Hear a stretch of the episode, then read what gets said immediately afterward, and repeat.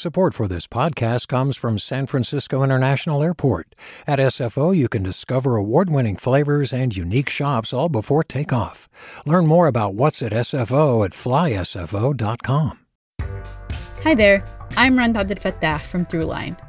If you're listening to this podcast, you know that KQED produces exceptional storytelling that keeps you informed, inspired, and entertained. Their podcasts cover issues from your neighborhood to the entire country and everything in between. Support this work today. You can help us continue to bring quality podcasts to your ears. Just head to donate.kqed.org slash podcast. That's donate.kqed.org slash podcast.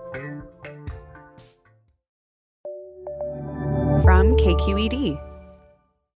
Hey everybody, it is Devin Katayama, and the Bay is back from our break. Before we get started, I want to say thanks to everybody who recently left us a review on Apple Podcasts. This really helps other people find the show.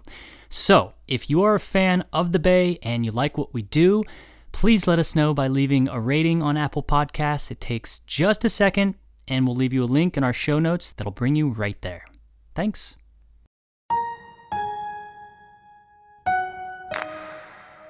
Vallejo's got a big problem with police. But it's not just that. In Vallejo, basic transparency and accountability are so hard to come by, more so than really any other place I've reported on.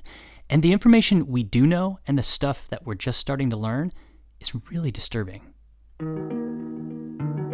A lot of people seem to be saying, we're not surprised.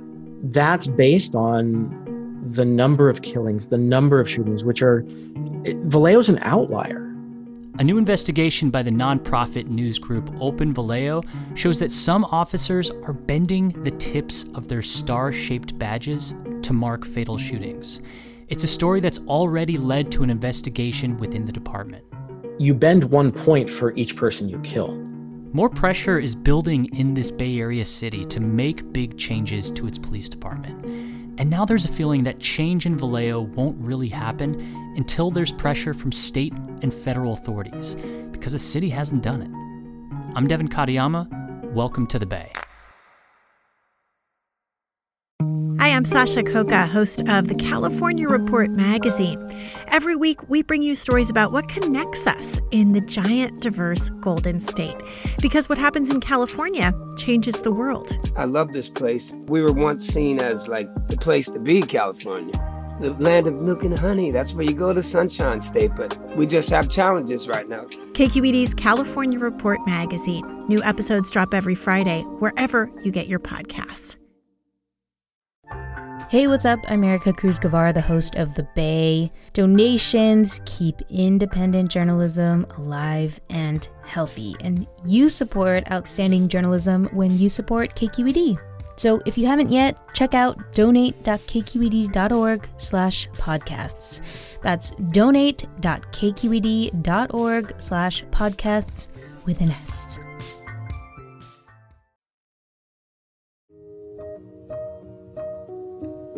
I grew up here in Vallejo, and I feel that I owe many of the good things that have happened to me in life to this place. And I feel very fortunate to be from here. And I feel very fortunate for this community. Geoff King is the founder and executive editor of Open Vallejo. He got interested in city politics first as a citizen. At the beginning of last year, Geoff was on Nextdoor talking with some of his neighbors about how much the city of Vallejo was paying out in civil rights settlements. Someone asked a question about how much is this costing the city? And so I spent a few hours just looking at available public records disclosed by the city, disclosed by the city attorney's office, and gave it a best guess, back of the napkin. Of course, my back of the napkin is also footnoted, and I later put on Facebook. I ended up receiving a, a brief email from the city attorney asking me what my sources were, but they were footnoted. I didn't get a chance to write back uh, immediately, and by the time I was about to, I received a really incredibly aggressive, strange email from the city attorney, copying the police chief, all of the city leadership, city manager, city council. And I remember thinking, you're arguing with a guy on the internet This was just the first of several encounters Geoff would have with city officials who seemed unusually hostile about discussing anything related to police misconduct. It made Geoff even more curious about what was going on in Vallejo. For the next year or so, Geoff started asking questions and making a lot of public records requests. Over the course of the next year, um, I, I, I, did learn more. I, I heard more stories. I started to uh, learn a lot more about the department and was feeding information to other journalists and trying to get coverage and and then eventually just kind of decided to do it myself this concerning culture within the city that started to unravel for you becomes very apparent in the story that you wrote for Open Vallejo. How has this toxic culture around policing and silence showed up within the Vallejo, Vallejo Police Department? A subset of Vallejo police officers, after they kill a person in a shooting, bend the very tip of one point on their seven point star shaped badge to commemorate having killed someone. This is often followed by a barbecue or uh, other get together. Uh, tri tip was mentioned as one of the things that would get cooked. And the actual bending would ha- happen either in roll call, which is an official briefing, at the police station or it would happen at one of these events. This article started with a tip from a source, and that prompted a nine month investigation. I began looking through open source materials like the Vallejo Police Department Facebook page. I eventually made some photographs myself of these badges while I was in City Hall, for example, at, at the swearing in of the new police chief, Shawny Williams, and started to gather more information about who had been involved in fatal shootings. Well, I know you spoke to a number of, of officers and former officers with Vallejo Police. Most of them, if not all, I think, didn't want to speak on record. Were you able to talk to anybody on record about this? Yes, I spoke with Vallejo Mayor Bob Sampayan, who was a police sergeant. He had a uh, nearly three decade career with VPD and retired and then eventually ran for mayor. And I spoke on the record with Captain John Whitney, who blew the whistle on this practice following the Willie McCoy shooting. John Whitney filed a claim with the city in March alleging retaliation for speaking up about this practice and trying to do something about it, as well as other things. After Willie McCoy was killed, there was a meeting of command staff that, according to Whitney, former Chief Andrew Bidou left him in charge of without really warning him.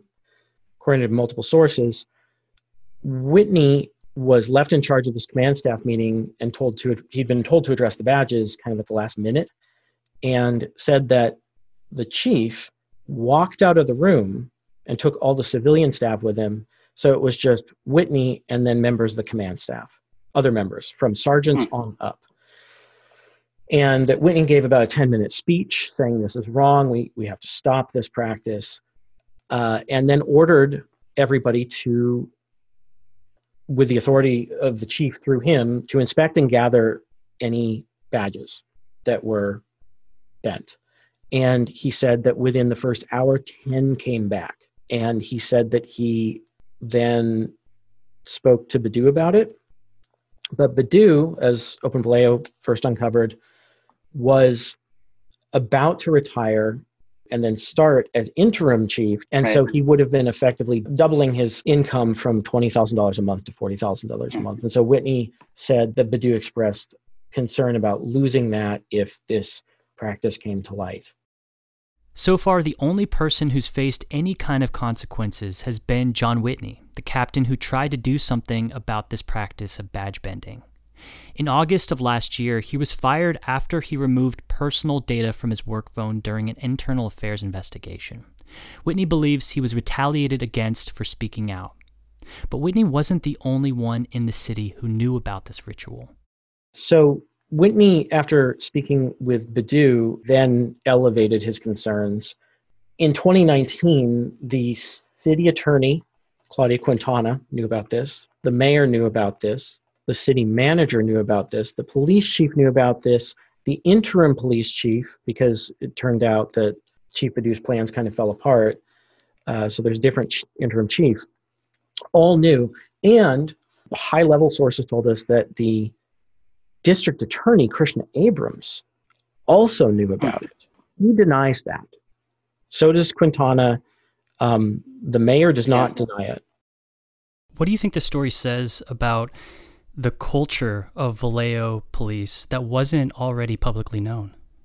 What I found really tragic the day and in the days after that this was published was that a lot of people seemed to be saying, We're not surprised. We knew it was something like this. And that's based on the number of killings, the number of shootings, which are Vallejo's an outlier. A group of independent experts wrote this 70 page report after spending almost a year analyzing the Vallejo Police Department. They found many problems and validated some of the concerns from the community. They offered 45. In 2012, one officer killed three people in five months. And that officer, Sean Kenney, now trains other officers and, and does corporate security work. He has a, a training consultancy. What it said about the culture of VPD is one thing but what it said about the culture of the city leadership is another. Where do you go for help if, as our sources allege, the city attorney knew and still denies it, the city manager knew and initially denied it and then didn't, if the district attorney knew and then chose not to charge a guy who killed two people in less than Right. And I think for, for a lot of people, especially reporters who have tried to get information from the city and have more or less been shut out, I, I wonder if what you hope from this story is eventually some kind of reckoning, some kind of, of acknowledgement from the city that this is happening, this is a problem. Because I feel like we haven't heard that from the city yet. I am actually not very interested in that, to be perfectly candid. Tell me why. I believe that there needs to be accountability, but I don't have a great deal of hope for it coming from within the city. There are sort of two major avenues of impact, um, one of which I, I think we're already seeing, and if that's all it is, at least we've been able to give people that, which is people who have experienced this kind of tremendous, profound loss at least know that they weren't making it all up.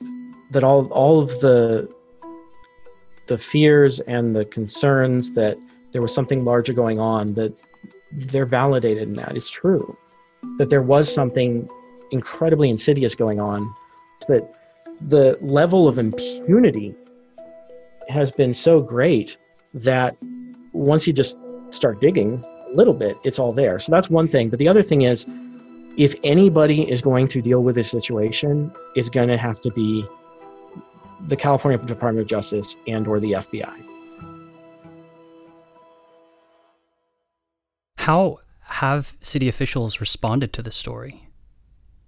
They seem to have studiously ignored it adopting the fiscal year 2020-2021 budget for the city of Vallejo as set forth in attachment A, adding uh, the city council meeting that occurred immediately after this story broke was a vote on the VPD budget. And there had been for weeks, activists had been expressing that they wanted to see a defunding and reallocation and reimagining of Vallejo Police. Hundreds upon hundreds of comments. Meester. Yes. Mayor Sampayan. Yes. Vice Mayor Sunga. Yes. Councilmember the Brown. City Council voted to, again this year, uh, allocate 46% of the general fund to the Vallejo Police Department, they recently purchased a three quarter of a million dollar cell site simulator surveillance device in the midst of a pandemic. Uh, in addition, the city is giving the police department a brand new building on the waterfront for uh, it's a $13 million purchase but the security and other retrofits could be many many many times that. Vallejo has obviously suffered for years from a lack of news media coverage. Um, we've seen either, even reporters get cut uh, from local papers here who were doing some really important work. Can you talk a little bit about how that lack of accountability has looked in Vallejo over the years and leading up to the article that you published last week? Because this police department has acted with such impunity for so long, and because the city is so unresponsive, and there, there seems to be so much to dig up, that I really believe that a little sunshine will go a long way, that people will reach out. And I want to be very, very clear there are really good people in the city, government, in the police department, people who care, people who want to be part of the community, people who want the best for the community. And my hope is that by exposing some of these issues that are, I think, universally troubling, that we can all begin to build a bit of consensus around what does matter and what is right and what is best for the community. And this is a, obviously we're playing a very small part in that, but I do think that providing accurate, truthful information to the um, community is going to be really important. Shortly after Geoff's article was published, the Vallejo Police Department announced that two sources within the department confirmed the badge bending story. Chief Shawny Williams says there will be an internal investigation. Meanwhile, the California Attorney General's office is working with the city to make changes to the police department's policies and procedures. That was announced after the police killing of Sean Monterosa in June. There have also been other calls for federal intervention, one by House Speaker Nancy Pelosi and another by civil rights attorney John Burris, who represents several families who've lost loved ones to Vallejo police. So far, neither of these calls have been answered. Geoff King is a civil liberties lawyer and founder of Open Vallejo, which also has a podcast that we'll leave you a link to in our show notes. The Bay is produced by Erica Cruz Guevara and our editor, Alan Montecillo. Our show is a production of KQED Public Media. I'm Devin Katayama. That's it for us. Talk to you next time.